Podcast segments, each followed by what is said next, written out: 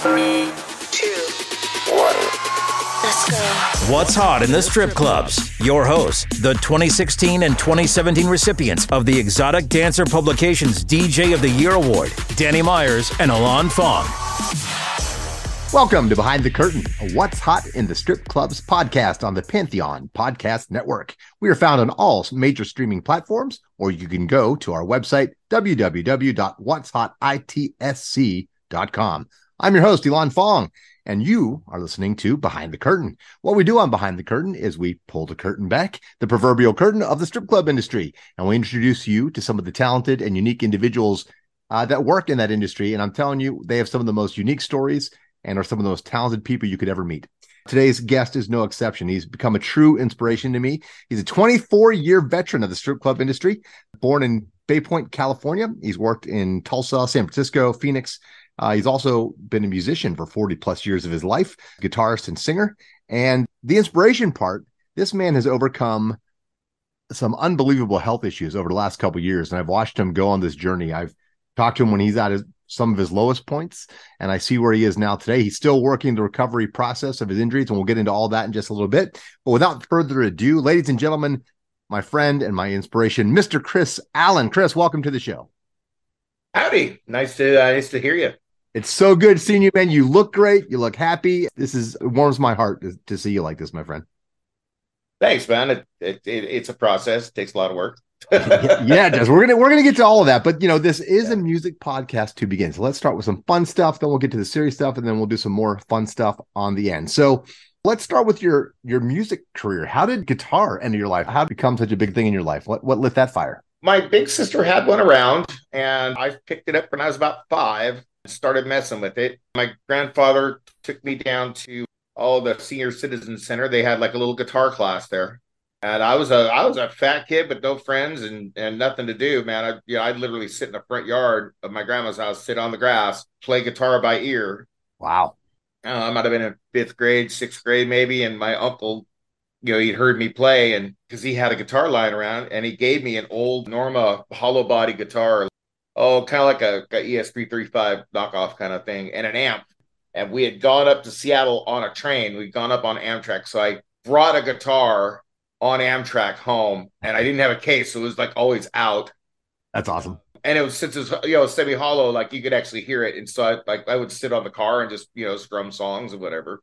Yeah. Just started learning some rock and roll after that, man. I started listening to I listened to eight tracks of like the Beatles and Hendrix. Nice. You know, un- Uncle also gave me a I don't even have it anymore, dude. I had a it was in the vinyl, never played album of Montrose with Sammy Hagar oh, yeah. vocals. Yeah, I'm like sure. 74. Yeah, dude, that's that like you're a candy baby. That yeah, that, that whole album, like you know, Ronnie Montrose and Y&T, just a bunch of influences in the Bay Area. But yeah, I eventually started taking guitar lessons. By the time I was in high school, I got to be pretty decent at it. Started taking a few lessons. Hell, man, I I thought I was going to be a rock star. So I didn't we all? I played. Uh, a common know, I, theme. I played in a lot of cover bands. I did. I hosted a lot of jam nights and whatnot. Kind of got to be kind of like a not not like a session player per se. I've done some sessions for money. Like I've had people pay me to just lay down some cool. guitar riffs or whatever. I got to where I was I was working with different types of music. Like I, you know, I, after high school and college, you know, I, I thought I was going to be a music major. Found out really quick mm-hmm. that was like the dumbest thing ever because you know why? Because music majors want to grow up to be high school band teachers. Oh, they, okay. They are as square. They're as square as a Nissan Cube. uh, most of them, and um, and they all sight read. I was illiterate. I couldn't oh, wow. read music, but I could pick my instrument up and I could hear something and just effortlessly, you know, bring it right back out. So, like, God, music theory class is a bitch. And like and everybody you That's have to do sure. all your homework on the piano. And yeah. everybody has to play piano. I didn't know how to play piano. So i'm i'm literally sitting with a college professor with the mikrokosmos book which is a russian piano study. It is for oh, it's typically what you would learn in like first or second grade if you wanted to be a little kid. I'm just like this is a fucking waste of time man. And it's like it's kind of like i was sitting there with, with somebody that's like a I think they played like an oboe or some shit. I'm like, well, can't you like like if you just hear something in F, like can't you just pick it up and like like fit in in F. Like, no, I need the music in front of me. So you can't like close your eyes and just jam. Like, you Right. guys aren't musicians. Like, well, no, we all want to be teachers. I'm like, get me out of here. Man, improvisation. I agree. You got to feel it, right? yeah, I mean, I you know, I worked, I, I, I worked doing bars, and I there was a stint I had like I was a, I was a one man band. Um, I had a Oh, cool. I had a Roland workstation that I called Chip. Chip was awesome because once I hired Chip, like um, my my bass player was always on time. My drummer stopped fucking my girlfriend. You know, it's, and he was just like, couldn't sing. Luckily, you sing too. and I sing, and, and I would, you know, I would, I'd have my, my electric stuff and my acoustic stuff with me. I'd set up the workstation and a PA and monitors. I'd roll up to a bar, and if you walk in from outside, you think that there was like a big ass band in there. And, you know, Right. I, even when I would track the, even when I would track the sequences, I would slop them up a little bit so that it sounded like a drunk Sure. bar band. I just stumbled into the club thing. Mhm. You know, I was going to school in Tulsa. I went there to, I was going to go be a uh, jet engine mechanic. Oh, cool. was- God, dude, I still owe fifty thousand dollars in student loans. Yeah, I'm working at this. I'm working at this club. I was, I was the, I was the lot bitch. I was the parking Okay. lot security guy. That little van, I had a little shuttle van out there, and I, mo- mostly what my job was is to keep track of how many times the sheriff's cars came by, because the sheriff's cars were hitting our customers. They were coming by. We actually, Johnny had a really good lawyer. My club owner had a real good lawyer, and uh, they sued the county, and they actually assigned us Really? sergeant. Sarge would come by like every once in a while, real nice guy, good sense of humor. He'd just he'd come through, he'd just say hi, you know, at the door and look around, just make sure that you know nobody was acting like a drunk jackass, and that help walk the girls to the cars and shit like that. So we, you know, that was where I was started. And Johnny and my boss uh, or my DJ Al, they had come out to watch my band. I'm playing the first song. By the way, I haven't told you this, but like eventually my music uh, it evolved. I play porno blues. Porno We'll blues. get into like porno it. blues in a minute. They came out to watch me play, and I'm playing like the second song, and like the second note of the second song, pop, I Okay. pop a string, and I is I only had the one electric guitar with me that night. So I restring the guitar with a Floyd Rose tremolo, which if you're a guitar player out there, that that takes like extra doing. I put a new I put a new string on, and as I'm doing it, I'm at the mic stand, and I'm just running through like a little Right. stand up routine. I entertain the crowd for that, and and Al comes up to me and he says, "Chris, you know well." He goes, "Big well." My blues name is Big Nasty because I seen the porno. That's where the name came from. Okay. He says, "Nasty, There you go. you've got an amazing voice. We need to make you a DJ." Al was from Fort Smith, Arkansas, and he looked like a Keebler elf, and he was a former Pentecostal minister. And so I started shadowing Al inside, kind of picking up his vibe, and I'm like, "Oh my god, he's preaching to these people." That's awesome. this is his fucking congregation. I always kind of looked at it a lot like that, especially I've worked Yeah. over the years, I work a lot of Sundays, a lot of Sunday day shift. And uh welcome, ladies and gentlemen, here at the first church of What's Shaking Now. You know, like uh, you know, I'm like, let's let's have the Sunday service. You know, and, and- Hallelujah, and it's brother. A, it's a naked sermon. Hallelujah. And this was a jukebox joint. Like I didn't even DJ. I just MC, yeah, and um, and so and it was the old school uh jukebox, like Oh, actually cool. had physical CDs in it. So Mike, Mike hit, you know, and I was so I was just it, so Al taught me the fundamentals. He taught me how to upsell. It taught me how to, you know, uh, Mm-hmm. we got champagne now. You know how to do, uh, how to sell dances, how to, you know, how to close a night down. Call to action, the the you know the urgency for the sale. We got this song and three more, gentlemen. This song and three more. You got to get those dances, and don't be sitting there looking at her. Sit there with her sitting on you, looking at her. You know, like There you whatever. You, know, whatever. You know, dumb thing you do. And I mean, dude, once I uh once I got a uh, a decent night at work, and it was like a Monday night or something like that, I had like two hundred some dollars in my pocket. I can think of only like one or two times I've ever gone to a gig and played guitar and got one or two hundred dollars, or you know, got two hundred dollars, and that involved hauling a truckload of gear and usually climbing upstairs and shit. All I did was sit on my ass and talk crap and slap somebody on the ass. This is great.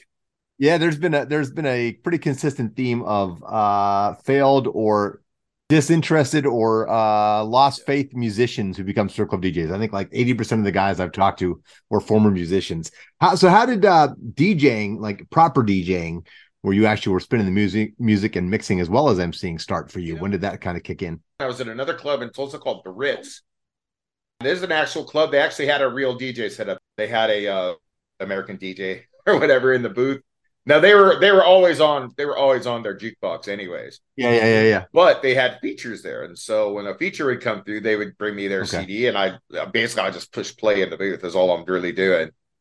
You know, started doing that, and I when I got to San Francisco after I'd left Tulsa. No, actually, no, I was DJing before I left Tulsa. That's right. The, the third club in Tulsa that I went to, they actually had they had a jukebox for the day shift and my setup for the night shift, and we played CDs. And girls would bring me. I did. I had all these girls with CDs, all with their track numbers on them, on post-it notes, and then at the end of the night, they come get their CDs. It was doing good. It was it was cool, you know. And it wasn't even DJ gear. It was like I had one of my CD players was a five disc changer, and another one was like so, you know. And I even had a cassette deck that was wired into the Yeah. mixers, old school, like the best Radio Shack mixer you could get. Yep. The cassette deck was wired into it, and they had they had uh house music like they had like a house like a rack of CDs that were just like the house's Yeah. Most clubs did back then, right? Yeah, the house CD collection. Right? And it was like you know uh think like writing your own discs uh was just barely maybe gonna become a thing. And I started with that and we moved uh moved to San Francisco overnight one uh or you know back home one one night just what the hell? Let's get out to Tulsa. Back to my mom like you know hey I want to go see your mom. "Oh, I want to go see my mom too. So went back there. Was bouncing between jobs. I was using dope back then. I was a tweaker big time I was gonna say you you said uh in our pre-talk that you were 17 years meth free. So congratulations on that sobriety from that. That's a Yes, sir. Today is actually my day. And by the way, I owe um I and I always I always shout him out for this, dude. Daniel Montoya fucking helped me get off fucking dope. well, congratulations. By then I was working in San Francisco and I was staying at the uh, the Basque Hotel right right down the hallway from him. And he worked like almost directly below us. He worked at the Hungry Eye. And I worked around the corner at Little Darlings. I, I you know, I was like, man, you know, Dan, I I just uh I gotta I gotta make a change here. You know, I I kind of kind of got my ass handed to me and like the, the last club I'd worked at, they're like, dude, you're not working at any more San Francisco clubs. Cause the dude told me, he goes, man, when you're on, you're the best jock in San Francisco. And when you're on one, you're the worst jock in San Francisco. And all lately, all you've been is on one. Yeah, like I'm not hiring you back because they, they Deja Vu's clubs, they they own almost all the clubs in San Francisco, and there's a management company there that they manage all the clubs. So I mean, they I could get hired, I could get fired on Tuesday afternoon and Yeah. get a call Tuesday at 6 p.m. from another club right around the corner, like, hey, uh, nasty, uh, my DJ's not coming in tonight. Can you help me? But yeah, I I- I stopped. Uh, I I decided to do it cold turkey like that, and um, Sure. he really t- he, he talked to me. He kind of talked me through some of that, man. Like that right at the very first start, and he told me he was like, "Dude, I just went through something like this, man, and it's not easy." I said I should quit smoking cigarettes too. And he says, "No, no, no, you're gonna need those for a while." Yeah, yeah.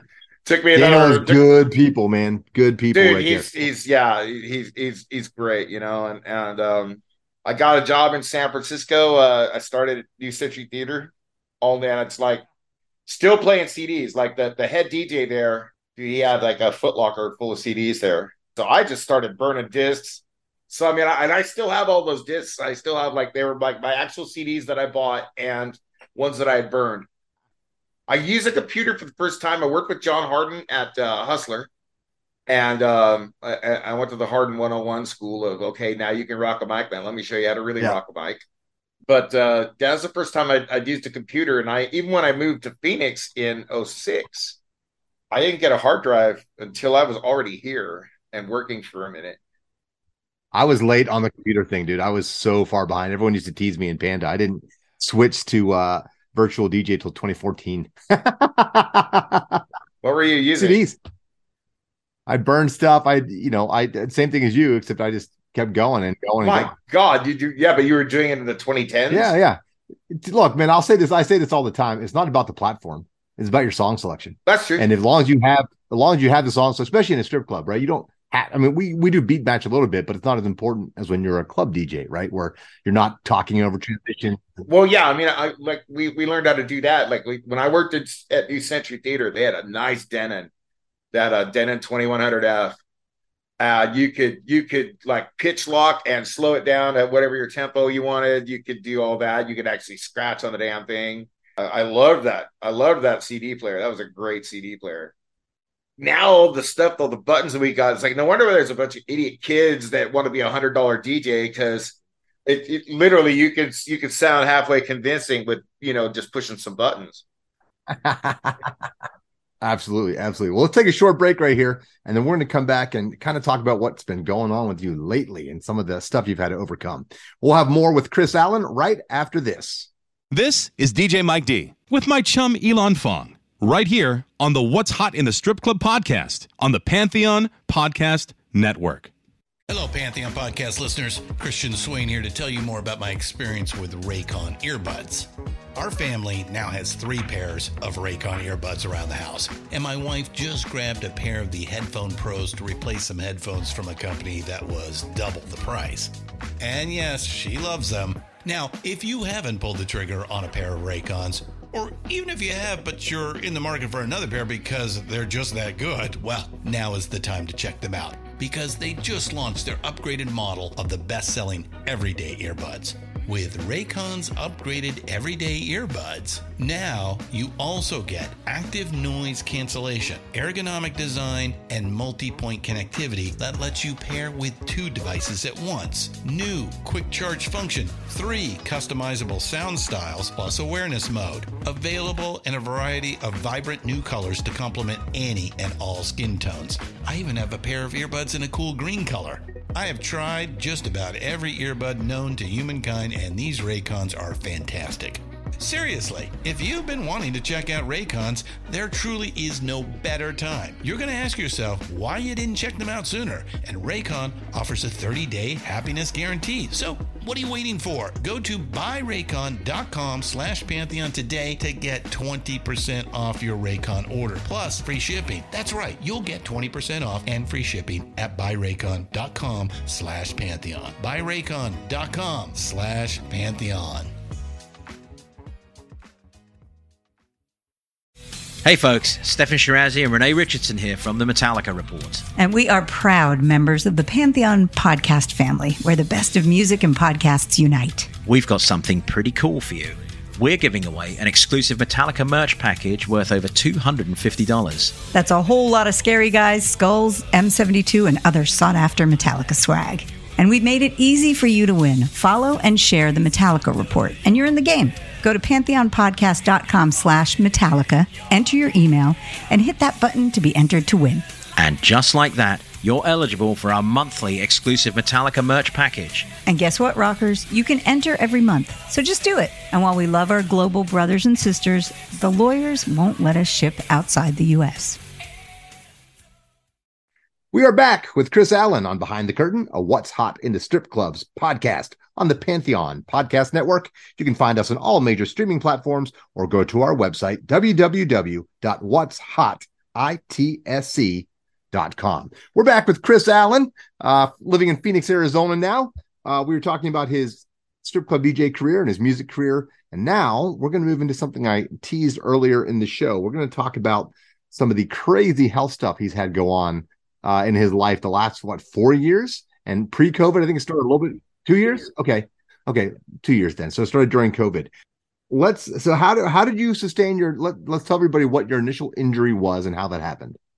So I was uh I had been I've been sleeping in my office for the longest time because uh, I have a queen size bed and I my ass is huge.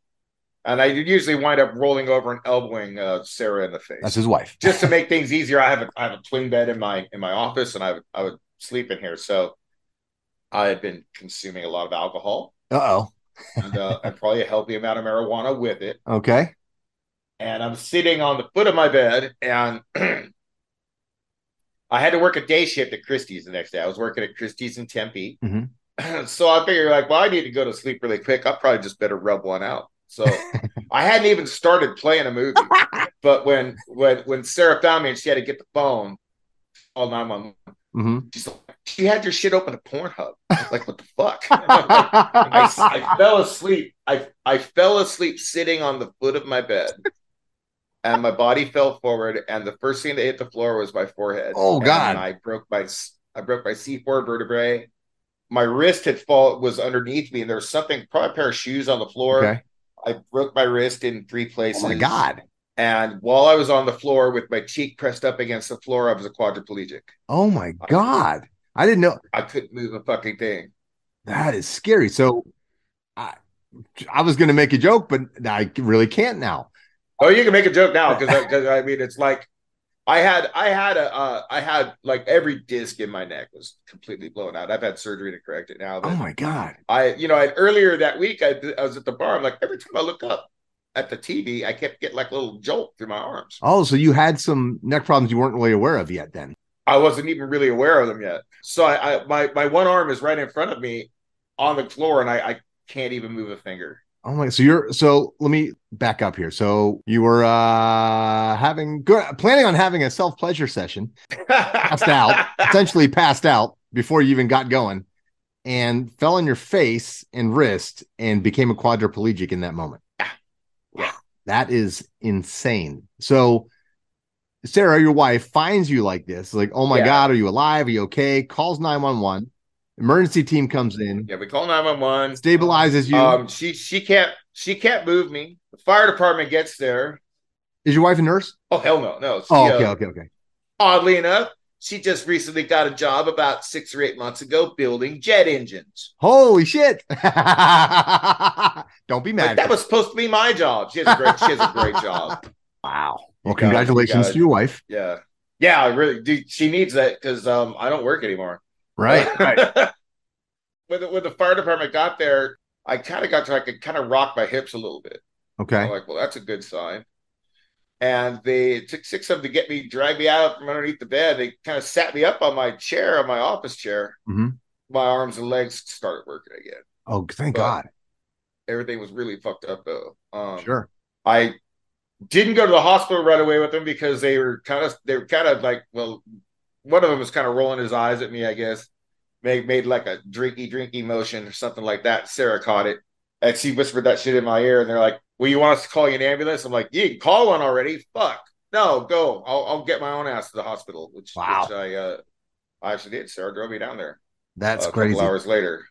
Yeah, uh, so I had a lot of nervous system damage, a lot of spinal cord damage. It's what they call an incomplete spinal injury. A complete spinal injury is where it's broken, like you're Like torn the you're in a wheelchair forever. Like Right. yeah, like you're a paraplegic or you're a quadriplegic. Like that's a complete spinal injury. So what I have is central cord syndrome, which is uh, the central the center of your uh, spinal cord. Mhm. It affects a lot of stuff with like your walking, using the John.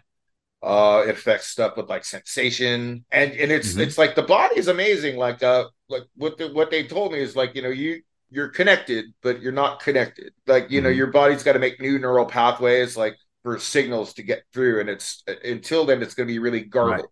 The first I spent basically a year, just short of a year, before I was able to take my first step. Um, I was Wow. totally like I was it, at first I was totally just in a hospital bed or in a wheelchair, and to get me in and out, I had a Hoyer lift in my room. Like they literally had a hoist Yeah. in my ceiling of my hospital room to get me in and out of bed. So by the time I got Wow. home, I it was still I, I used the, what's called a slide board. It's kind of looks like a big skateboard blank.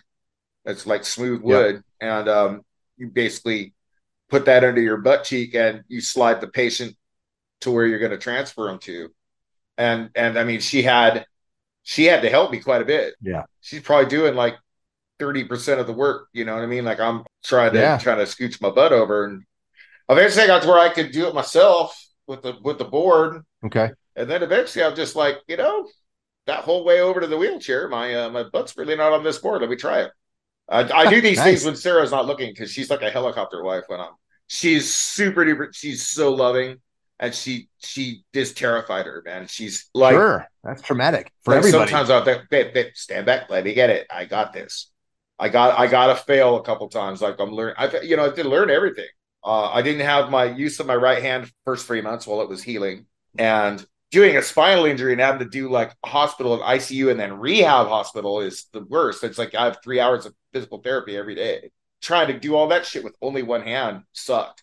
Like I mean, like I, they come and bring me my lunch. It's like, no, I need you to like literally open the thing and put the the sugar in my iced tea because I I can't open a package. Right. Wow.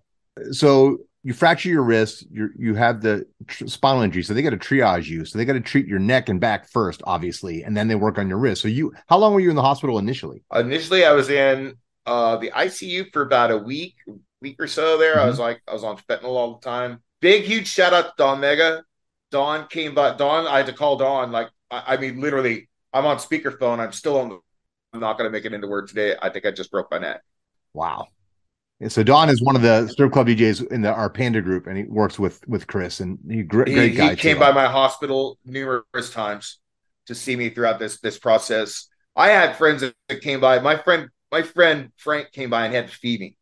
Like when I was first in there, like like after the initial shock, yeah, all the adrenaline had wore off. Even my left hand, I had to use like they had like these basically like a big foam pool noodle that you put on your mm-hmm. fork because I couldn't really hold a fork right. You know, right. like I, I totally couldn't text. I'd learn how to do speech to text real quick.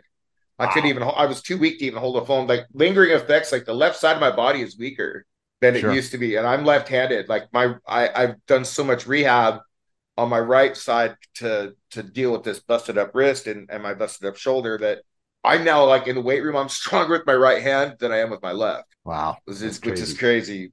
So you could you you get treated initially. You start rehab now, I know that you had some in your recovery. You definitely had some problems with some of the hosp- one of the hospitals. Yeah, something went wrong. Yeah. So before we get to that, let me ask you this big question. So one of the things in when I wanted to talk to you, I wanted to try, you know, share your hard-earned experiences and knowledge with people. So the question is, what three things do you wish you had known about using health insurance uh, that you didn't know before that you know now that you wish you had known when you really needed to? That is a very good question, Elon.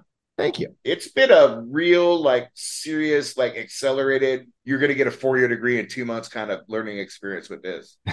Like, it's been, it, like, it'll be, May 21st will be two years since this happened. So I had. I had Obamacare. Okay. I, I, you want to know your own health. Like, I, I have health issues anyways. Like, I had high blood pressure and whatever, and blah, blah, blah need a mm-hmm. lot of doctors. So I, I didn't get like the the bronze level coverage. I got like the silver level coverage. You know, somewhere like I could go to a specialist because mm-hmm. I need specialists. And that's just before I this is before I got hurt. So you want to know where you're at with your own health and you want to know your coverage limits is really, really important.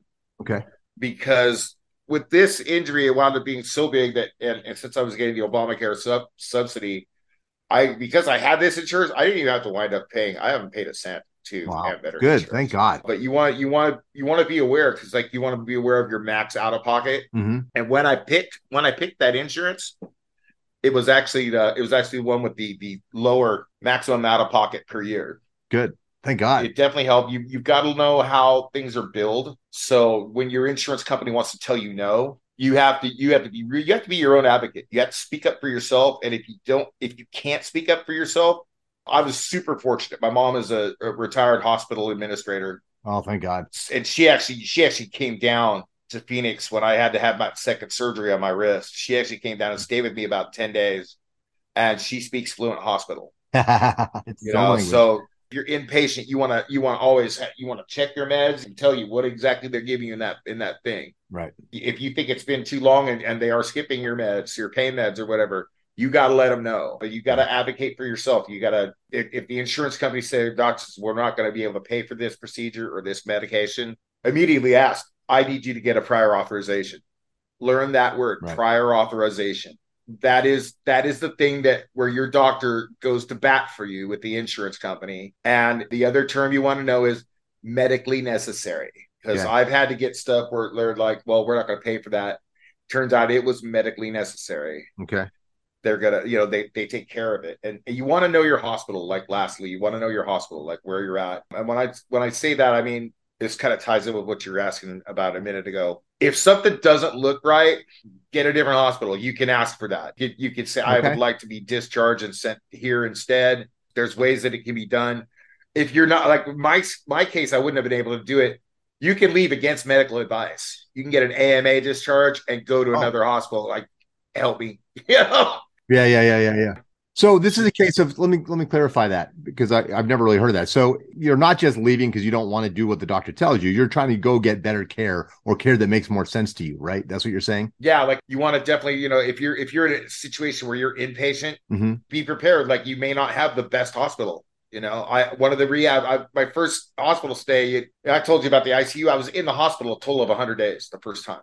Wow. I went to three different rehabs because the first one I went to, uh, for some reason, I started to get some kind of infection. I got I was running a fever. Oh wow. They won't let you be there, especially this was during COVID too. Like Yeah, I was gonna say. but yeah. if you've got the, you know, I needed IV antibiotics for this infection. They, Mm-hmm. they couldn't figure out what it was or where it was, and I guess it was all they fixed it up. I'm I'm good to go. So like after they'd sent me back to the first hospital I was in, they go to send me back to a rehab. Well, they didn't have a bed for me there. Mm, They sent me to this place out by Sun City West, it's out there. and it's I mean like I was by far the youngest patient there, and they had really good equipment and they had pretty decent physical therapists. Their nursing was atrocious. Uh, While I was there, um, you know, I had about 14 staples on the back of my wrist where I had the surgery. For my first surgery, um, you know, you, they're supposed to change that bandage every, you know, couple days or whatever.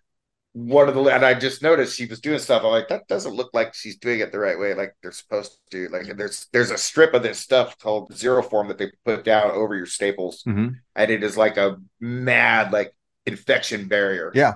You know, it's it's you know, it's like antiseptic. And uh she didn't put the Xeroform on, just kind of wrapped it in gauze. I got an infection. I'm like, Wow. they didn't really it took them a day or two to for them to even like send me to my hand doctor to have it checked out. Like, look, I can feel how hot this is through my bandage. Ooh. Like, and it hurts like hell. Like, can we take me down there? They there was pus coming out of everything. They yanked all they yanked the pins out while I was Good awake. God. They yanked the, they yanked the staples out while I was awake. Hell. And they're like, You're gonna be going to surgery tomorrow. Tomorrow? Holy shit, man. It's like Can we go now? yeah. Please. so they they they scooped me up out of there, and they took. And I didn't realize you know if they send you to a different hospital or whatever, you have to take all your shit. Like Yeah. they're sending you there. Yeah. Yeah. Yeah. Yeah. And so like my bag with my laptop and everything in it was still in my room. Like Sarah and I had to come by there. Like they didn't even bother. Like she just walked right in. Walked, I walked right past the front desk, came upstairs. Like you're not supposed to do that, you know. uh, Especially at, a, at like a rehab facility. Yeah, you're, you're not supposed to just don't walk in there. She's like, somebody could have walked off with your shit.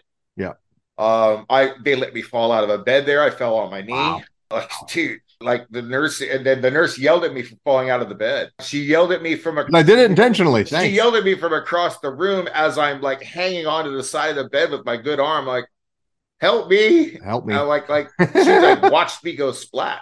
Thought about, I thought about doing a whole like lawsuit and everything, but dude, honestly, because I, I I had a case, just want to be done with it. dude. My full time job the past few years has been getting better, so Yeah. I hear that. it's nice now. I'm not having to go to like three different specialists every week. It gets better. Yeah. I can, well, I can tell, like I said, you, your aura and just your personality is back, man. And I'm so happy to see that. So again, if you doubt or question something or something doesn't feel right, trust your gut, ask questions, stand up for yourself. You got to be your own advocate. Hopefully you have a family member there who can maybe if you know you can say, Hey, could you yeah, or whatever, right? if you're too weak or you're not feeling good, right? But you gotta have people with you. yeah. People, if you have a nurse in your circle, if you have a nurse in your circle, Yeah. be nice to them. You may need them to come by just Right? maybe, like give the room a once over. Yeah. And the thing is, it's it's not always negligence. It's not even incompetence. People make mistakes, and they have to deal with so many patients, and there's so much going on. So it happens. You got to look out for yourself because they can't always look out for you. I know they try their best most of the time, and they do their best. So I don't want to act like I'm, you know, smashing all, you know, healthcare worker. That's not the case. But No, no, no. But I mean, there's there's sometimes you get like a CNA that is uh that is awesome at her at her his job, and they're they're good at your patients, and you get others that are just like, I can't stand being here. I was just a paycheck, blah. You know, like, dude, there was a point in time when I totally needed my ass wiped Yeah. for like a minute, wow, and there's one lady I was like had to clean me up. It's like damn near tore my ass open, man. I'm like, she's I'm like, sandpaper? What the hell? I'm like, what the hell, man? yeah. You're supposed to kiss me on the cheek before you try that. and you know what I did is I'm just like, and I didn't like her. I didn't like her demeanor at all. And I just I asked for the charge nurse. That's that's that's when you have to be Karen. I'd like to speak to a manager. The manager at the hospital that is your charge nurse. okay. Good to know. And I don't want that person touching me again. Right. They'll make that happen. That's what I say. That's why I say be your own advocate. Yeah. Because the at, at the first hospital I was at, Mhm. where I got hurt, I don't even know. They're so understaffed. I don't even know that they could have done anything about it. Right. But any like reputable hospital, Mhm. I, I've had it. Both my my last two hospital stays, I've had. You know, there was nurse's aide that just rubbed me the wrong way. I'm like that one. Uh-uh. well, good, man. It's you got to stand up for yourself. They're more than happy to make the adjustment for you if, if you tell them. How can they know if you don't tell them? if you don't tell them, I agree. Well, man, Right. so where are you now in your recovery? Kind of what's so you are moving about. I see you, you know, you're in your wheelchair now, but you're moving about now. I know you uh so let's talk about where you are in recovery or what's next for you in, in this recovery process for you. Well, I had spinal reconstruction surgery. It'll be one year Okay. ago on June 8th. I'm fused from my C3 to Wow. my C7. So I have two titanium plates and about a dozen titanium screws in my vertebrae there. And they, the surgery is called an anterior discectomy. So they cut me across my throat Mm-hmm. from ear to ear. And two guys like held my insides apart while the doctor went in there with a Makita and screwed me together. And they take out the discs because every disc was like bulging, ruptured, etc., herniated. The discs are removed. The spine won't move at that Mhm. junction. About 12 weeks to recover. You know, I had a, I had a collar on like at, all times except for when I ate Okay. or when I took a shower. The very next day, like I got strength back in my limbs Awesome. not all of my strength, but like noticeably. Like the, the first time I went to stand up after my surgery, I was like, boing, like, whoa, Yay. hey, that's nice. Cause I leading up to the surgery, I was going to like I was going to prehab. I was going to like physical therapy Mhm.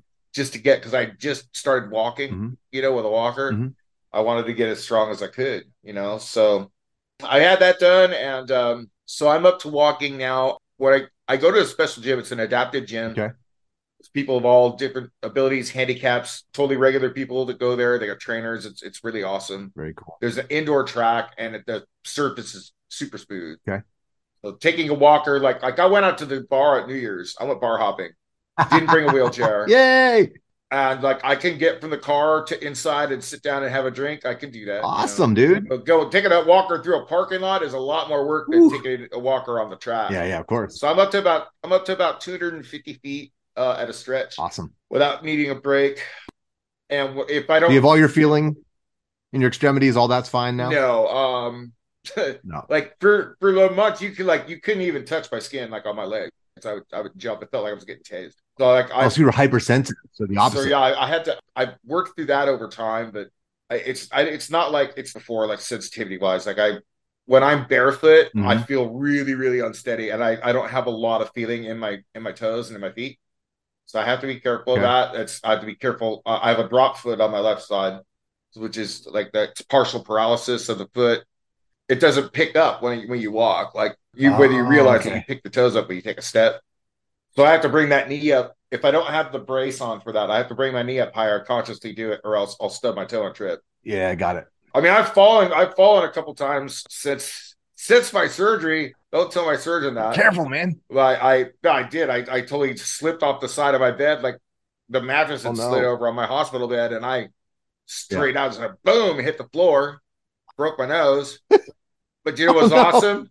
I was able to get up off the What? floor. Hey, yeah. I guess So I, I go to a I big- go to Ability change. 360 like two to three times a week. I've been doing weight room and I've been doing walking, and just recently I got a trainer and we started working in the pool, and that Awesome. absolutely that kicks your ass. I have an hour booked on Thursday this week. I will Awesome. probably only be in the pool maybe 45 minutes because they only there was only six people at a time that are allowed to use the therapy pool, so you got to book time slot. Right, right, right, right. But just standing up and walking around and doing my exercises in the pool, a half hour of that is like go to the weight room and hit the weights for like two hours. oh yeah, that's no joke. The first day I did it, I, I'm like, I, I used to have really bad sciatic pain. First day I did it, I'm staying in the pool. It's like this is great. If I fall, like it's you know, I'm walking around like free. Right. And after 30 seconds, I'm like, oh my god, my sciatic hurts. I haven't had this pain in two years. You know, it's my low back pain. it's, it's, a good, pain. I guess. Yeah, but I'm getting. Str- I, I'd start. I've started to get stronger at it. Like it's it's good for your balance and your core and all that stuff. And really, like I could do there's cardio stuff I can do at the at the gym. Nothing does it like just walking with that walker. House is small and it's kind of cluttered. It's kind of hard to get around in here with the walker, but I do it. Like I make myself do it more. Good. I'll make myself. Um, I'm making myself. I'll go out front and I'll just walk down the drive, down the little walkway to the my sidewalk, and come on back into the house. Yep. You know, or, or uh, short walks when I'll go to the gym. If I don't have a spotter with my wheelchair, I'll just uh, I'll bring the walker and I'll walk laps around the weight room. And I mean, heart Awesome. pounding, definitely gasping out of breath, but I'm I'm getting stronger. Good, it's, man. It's it's all attitude. It, it really is like the whole thing. I you said you said it. I, I had some really low lows. I, I've had some really low lows, but dude, I was a freaking paraplegic or quadriplegic for half a minute. I I should have been a quadriplegic.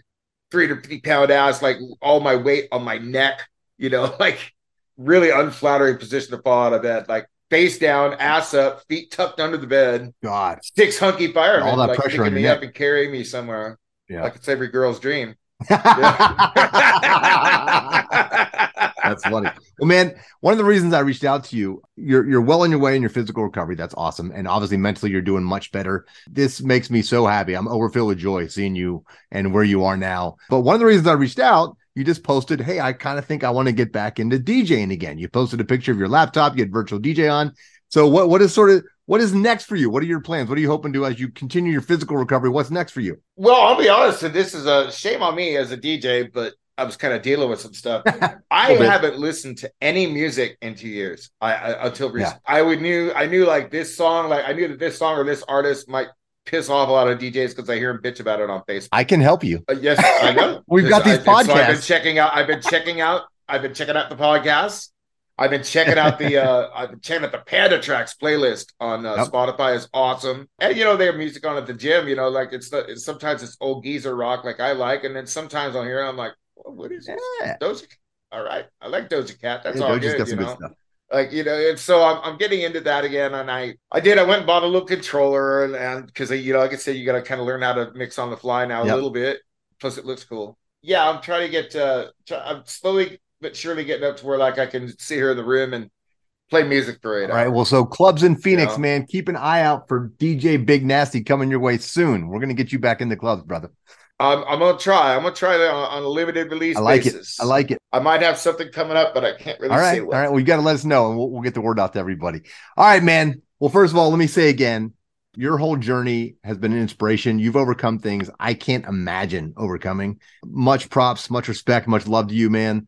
I'm so thankful that that you're still with us, that you're not a quadriplegic, and that you are where you are now. And uh, you ready to have some fun? hell yeah right, dude brother. i'm ready to have some fun All right, here we go. Big Nasty, Chris Allen, you were on the hot seat. These are the 10 modified questions as made famous by Bernard Pivot and James Lipton on Inside the Actors Studio. Are you ready? yes yes i am james Question number one What's your favorite word? Mm, got a pen right here. It says "fuck right off." I, I- you know, I okay. it really shouldn't be fuck, but you know it's gonna be fuck. Actually, you know what? Well, we're getting that. We're doing, that curse word question is coming. So Oh, let's okay. not Well, use that. what's What's your favorite word? Me. Yeah. Me. There you go. What's your least favorite word? Oh, God, I don't know. There's so many words. I don't know that I have a least favorite one. I like all the What's words. one thing just makes Something that just makes me uh, that makes me ill. Um, Yeah. thievery. thievery? I Okay. I, I hate thieves. I hear somebody being a thief, uh, being a thief that just I, I I don't like people that steal from people. Got it. What turns you on creatively, spiritually, or emotionally? I think spiritually, I um, you know, when I went through this whole thing, I I kind of I yeah, I wouldn't say I found some hospital room religion, but uh, you know, it's kind of like I'm like, well, whatever's out there, I'm gonna pray to it. Yeah, right. like like nature, like when I when I'm with nature, like that that is really good. I, I just drove to see the folks up in Sacramento and we went up through oh my god, everything is just so in bloom in California. They call it a super bloom. Oh, that's like beautiful. fields of poppies that are so big you can see them from the space station. Wow. I was just coming through and just looking at the mountains and like we came through Palm Springs and the hills above Palm Springs had snow on them. Like that Beautiful. in Palm Desert, like that doesn't happen Yeah. in Yeah. that zip code, you know? Oh, for sure. man. That's gorgeous. That's gorgeous. What turns you off? Bitchiness. Okay. Just the whether a guy or a girl, just if you're just if you're just a snapperhead, man, I just I just I just don't want to like I just don't want to. You know, what I mean, even if even if I have to be nice to you, Yeah. I'll be nice to you, but I don't want to. I get it. I get it. Uh, now, what is your favorite curse word? Fuck. Fuck. That's been everyone's answer. No one is. I think one. Actually, person, you know what? No, you know what? Here's my favorite curse word: cunt. Cunt. There you go. I, I, I, you know, there's there's an art to like being able to like throw that into a conversation and not totally offend the room. and, and and you have to also not be concerned with offending the room. or you can be Australian. They use it very effectively. Or- yeah, yeah, yeah. That's true. Aussie, Aussie. Oi, oi. Oi, oi. Uh, what sound or noise do you love? Kick drum on a really good sound system, like a bass guitar. Big fat bass. Put on anything, anything from like Use Your Illusion, Oh yeah, nice. like the the way they the way that they they mic'd up the drums Matt and Sorum. Duff's bass Yeah, on yeah. that, like play Doom. Civil War, like the Mhm. beginning of Civil War. He plays that first bass riff, like you know, before during the intro of the song. It just sounds awesome. Like like when you go to a concert and they're doing sound check, it's the headliner. You hear that you hear that kick drum go boom and it hits you in the Love chest. I fucking love that. What sound or noise do you hate? People with uh little Hondas and Nissans with that coffee can muffler. They usually got some. They usually got some stickers like from AutoZone. This is like GT, like they put it on the back of their Honda. Like this is a Honda GT. That's good. Yeah, I used to live in Glendale. I saw so much of that shit. Oh my god, What profession other than your own would you like to attempt? I don't know.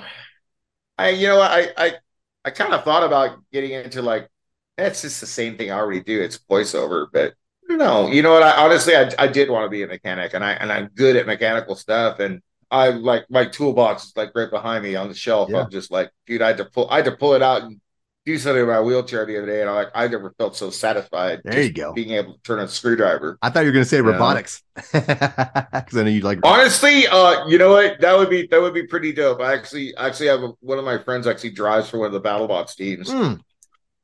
That's very cool. and yeah, that's that's a really expensive hobby. I can't afford that. That's more that costs more than cocaine, dude. That's pricey. What profession would you never like to do? Not like to do. Anything that requires me to put on overalls and stand waist deep and up, like like pretty much. no I, that's tank why guy. they have a show called Dirty Jobs Yeah. because I get to watch other bastards do that. Yeah. I don't have to be that poor bastard Yeah. today. That's that's a good one. All right, here's the big one. This is the modified question. If heaven exists, when you enter the pearly gates, what musician or musicians would you most like to jam with or hear? Oh God.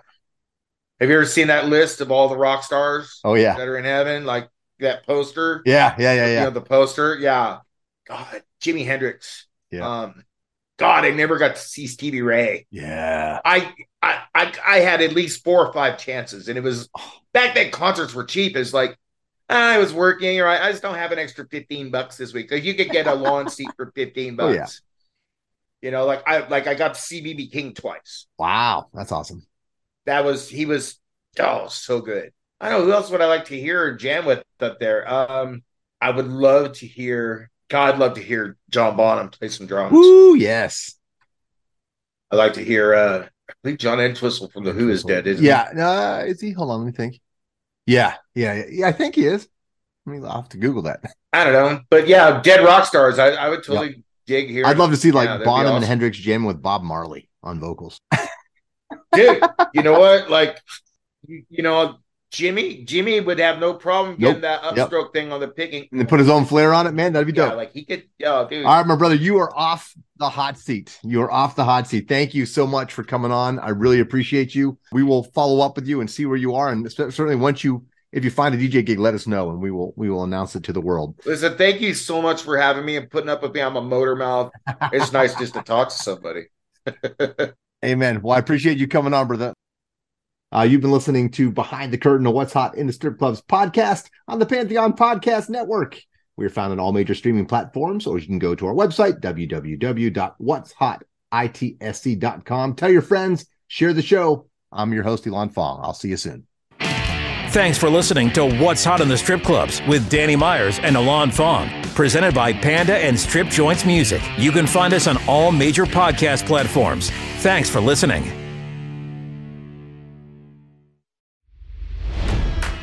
It's NFL draft season, and that means it's time to start thinking about fantasy football. FantasyPoints.com features industry leading experts and prognosticators using proprietary hand charted data to help you score more fantasy points. FantasyPoints.com is the place to go for whatever kind of fantasy football you play. Whether you play fantasy football, daily fantasy sports, or do a little bit of everything, Fantasy Points has the meticulously researched content to guide you to victory. And why wait for the fall? Fantasy Points also covers the new spring football league, the UFL. Join the guru, John Hansen, Scott Barrett, Joe Dolan, and other massive names in the fantasy football universe with an exclusive offer. Use code Pantheon for 15% off any fantasy points package, including the all in package, with access to every article, tool, and data nugget that Fantasy Points has to offer. That's fantasypoints.com and code Pantheon for 15% off at Fantasy Points. Fantasypoints.com Code Pantheon. Score more fantasy points.